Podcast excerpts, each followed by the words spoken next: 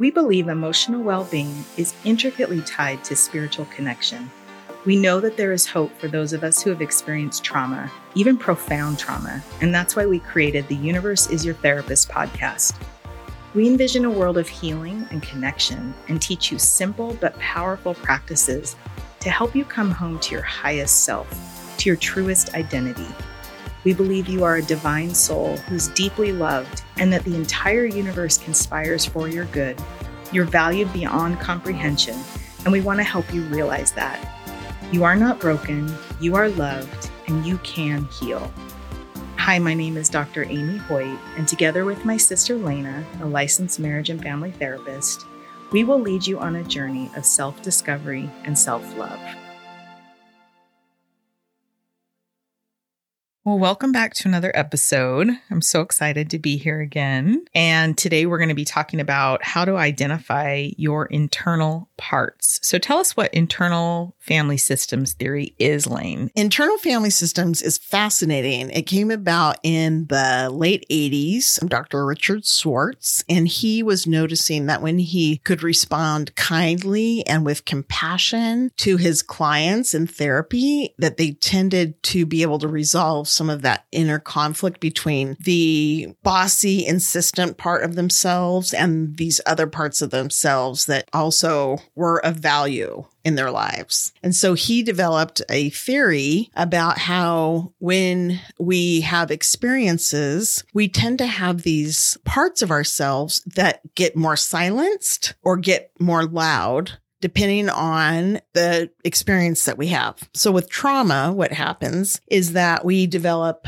protector parts. And these parts are designed to prevent us from ever doing anything embarrassing or ever having vulnerability. So the protector parts are designed to protect us from any perceived vulnerability, rejection, embarrassment, criticism. But ironically, the protector parts are really awesome at criticism. So we call protector parts things like the manager, or the boss, the firefighter, because it's always seeing everything as a catastrophe and has to jump right in before anything could possibly go horribly wrong, and the inner critic. And then we have vulnerable parts that are the younger or softer parts of ourselves. And often these parts are able to think and feel at the same time, while the manager, firefighter, those parts are all emotion and not a lot of logic. It's just really reactive. So, what you're saying is the more soft, younger, vulnerable parts, they can be in that window of tolerance where they're thinking and feeling at the same time. Whereas the more protective parts are possibly coming out of autonomic responses. Yes, with catastrophe and urgency and that sort of thing. One question I have is how does internal parts differ than having multiple personalities? The multiple personalities, which is now called dissociative identity disorder, has much more to do with breaking from reality in that you dissociate yourself out of the event in order to survive. So that also is an autonomic response. The difference is we all have internal parts and part of the work we want to do is help people integrate after trauma. And if we ignore some parts and only attend to or listen to the loud, bossy, critical parts, we can't integrate our whole selves because we do have parts of ourselves that are softer and loving and kind. So, word on the street when you're not a professional, people think of multiple personality disorder or dissociative identity disorder as having different personalities within their same brain. So, internal family systems are not different personalities, they're different parts of you.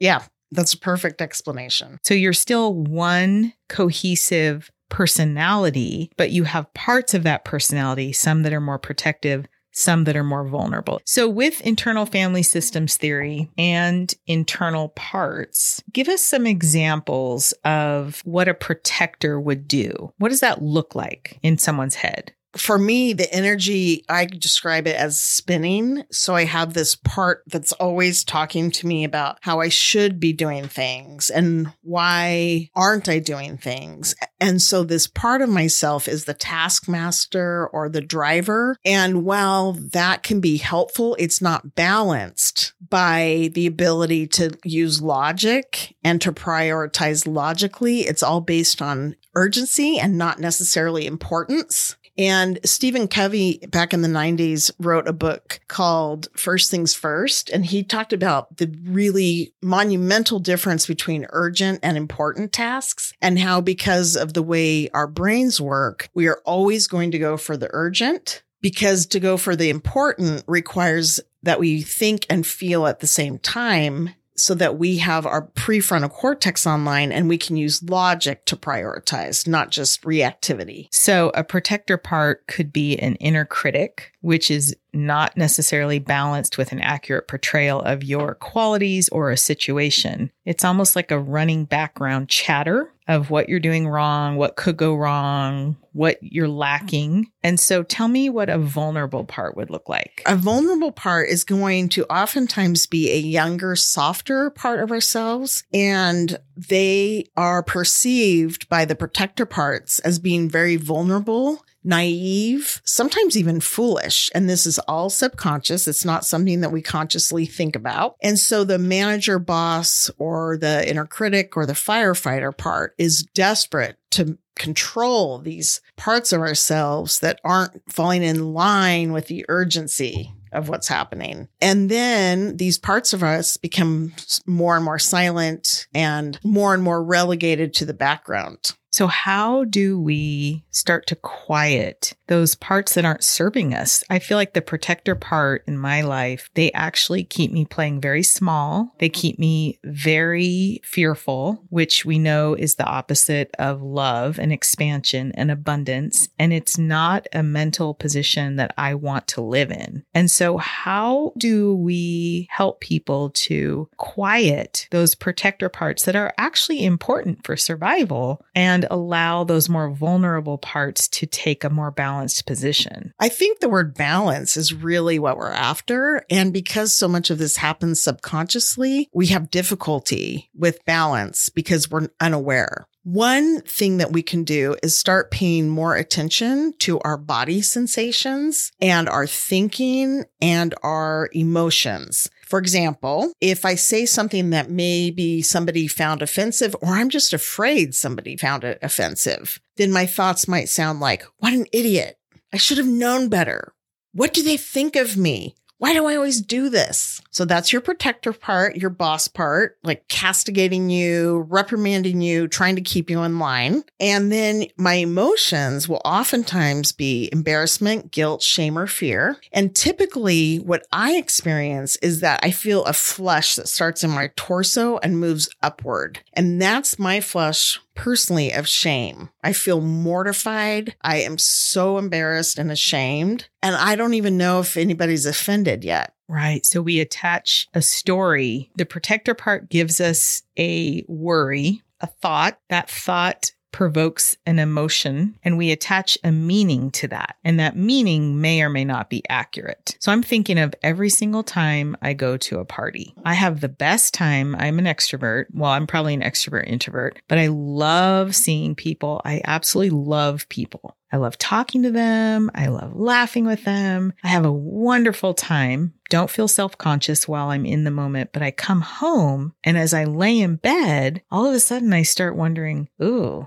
was that too much? Was that appropriate? Was I being too loud or too, you know, I can be irreverent. Sometimes that's my humor. And I start to worry about things I said or didn't say. And so that would be my inner critic, a protector part. You have this worry, your inner protective part picks up on the worry, which is actually coming from a lot of subconscious thinking. And the protector part is going to make sure that it whips you into shape so that you can never potentially be irreverent to the detriment of your acceptance socially. The thing is, it fails. I do it every single party. And then every single time I come home and I do the same thing. Although I have to say, with meditation and with journaling over the last year, it's much more subdued. Tell me more about the what we call somatic experiencing, which mm-hmm. comes out of internal family parts systems theory. Is that correct? No, there is an approach to internal family systems. And one of the early practitioners of internal family systems developed what's called somatic internal family systems. And what she's realizing, because she was trained in all sorts of body work and energy work, she's realizing that we have a felt sense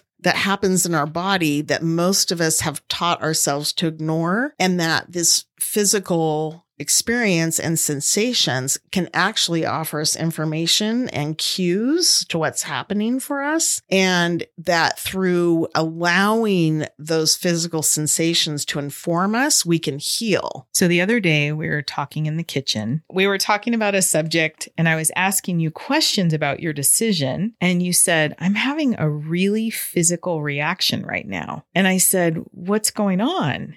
And you said, I feel really warm and flushed from my stomach all the way up. And I wasn't aware that what you were speaking out was probably a sense of a protector part. So, talk about how just naming it helped you. Well, it's interesting because it wasn't a sense of shame that I was experiencing. And it actually was a hot flush that actually started lower in my body and moved all the way up, but it clearly was not shame. And so that was very helpful because then I was still connected to my logical, rational mind along with my emotional brain. And what I realized is that I was having a reaction to some of the ideas that we were batting around about my life. And I wasn't certain what it meant, but being able to identify what was happening and name it automatically allowed me to kind of settle in and know that I didn't have to solve it. I didn't have to rush into reactive problem solving. My protector part could dial down the intensity or wait in the lobby and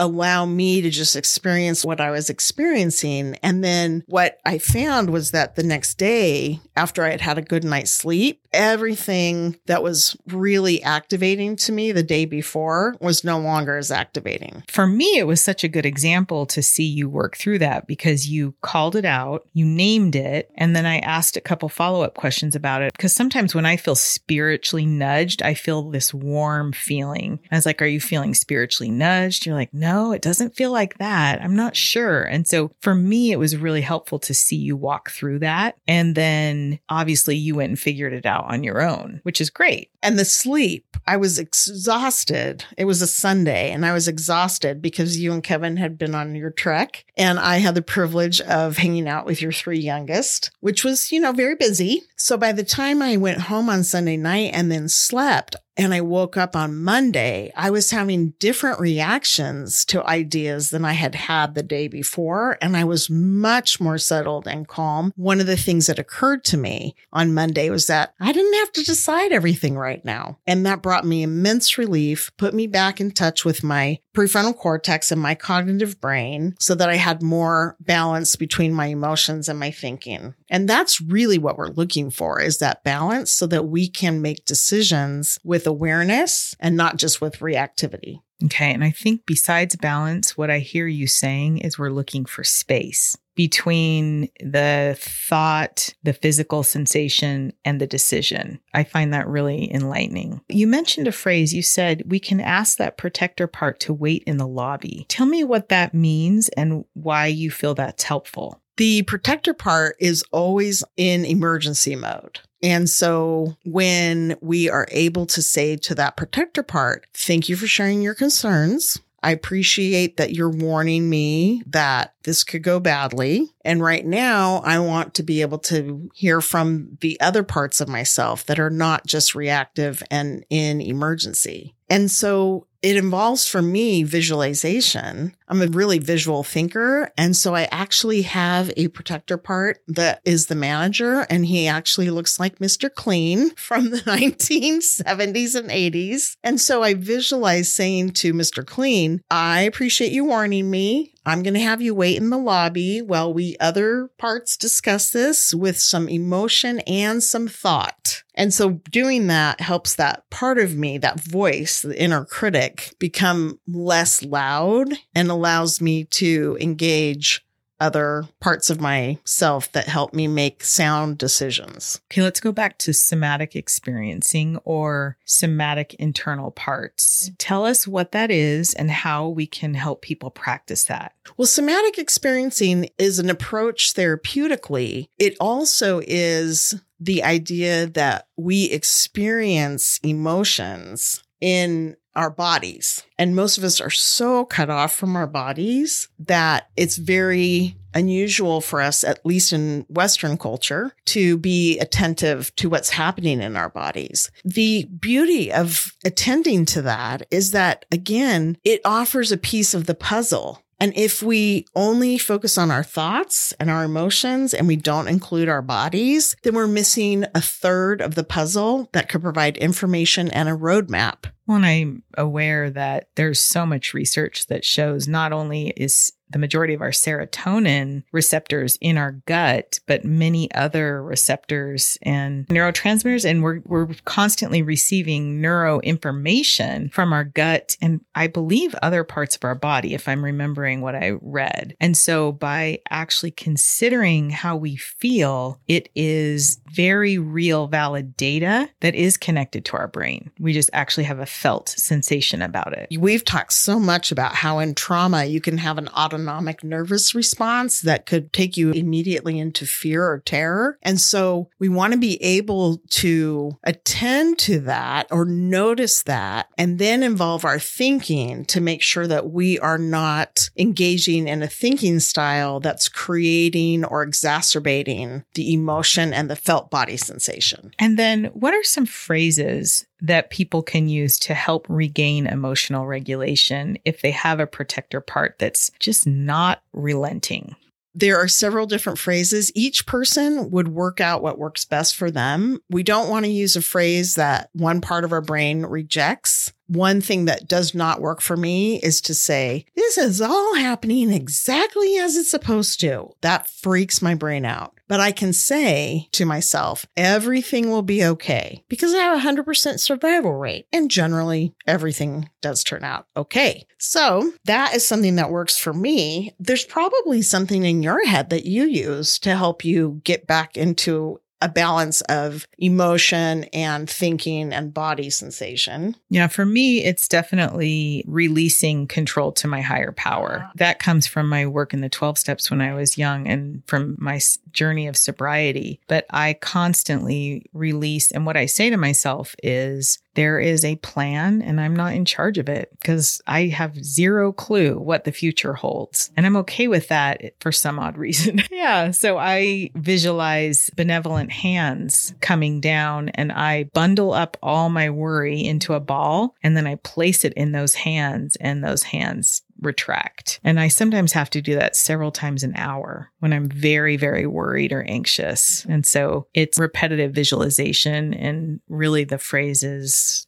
there's a plan and I'm not in charge of it. One thing that I think has helped a lot of the people I've worked with in the past is to understand what I own, what I'm responsible for, and what I'm not. And the manager or protector part is going to be relentless in convincing you that you have to make sure something happens or doesn't happen. And staying in your own lane, which is another 12 step phrase that I love, becomes really pertinent. So if my child is in extreme distress, because they didn't get invited to a birthday party. I don't need to merge with their distress. I don't need to take on that distress. In fact, if I do, it's very unhelpful in terms of how I parent in that moment. What I can do is I can acknowledge that it's distressing. I am experiencing distress because my child is so distressed. And that I don't have to fix it because no one is going to die right this second if there's not action taken. The idea is slowing down so that instead of having a knee jerk reaction that's always going to be a little off, I can acknowledge the emotion, the body sensations, the thinking, and we can sit with it. I can say to my child, I'm so sorry this happened. I think that that is really disappointing. Let's talk about it tomorrow. Because if I can't get myself into emotional regulation, then I'm not going to be able to help my child regulate around their disappointment.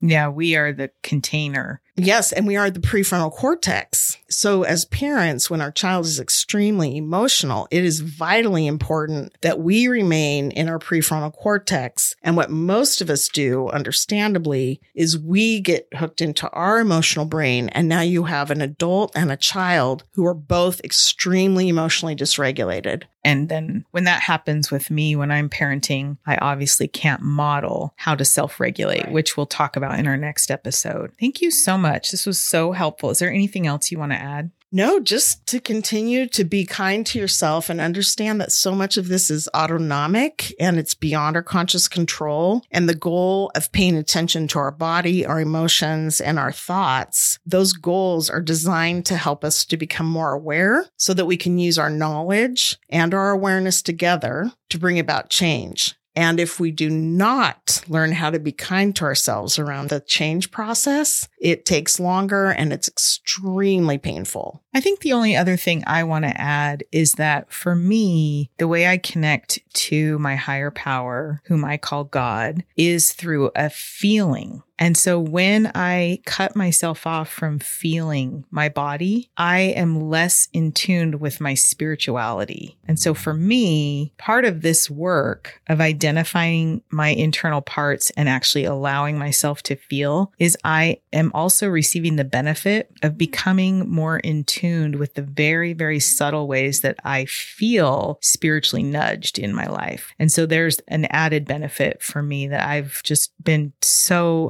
happy with because it was unexpected. That's a great point. Thanks so much.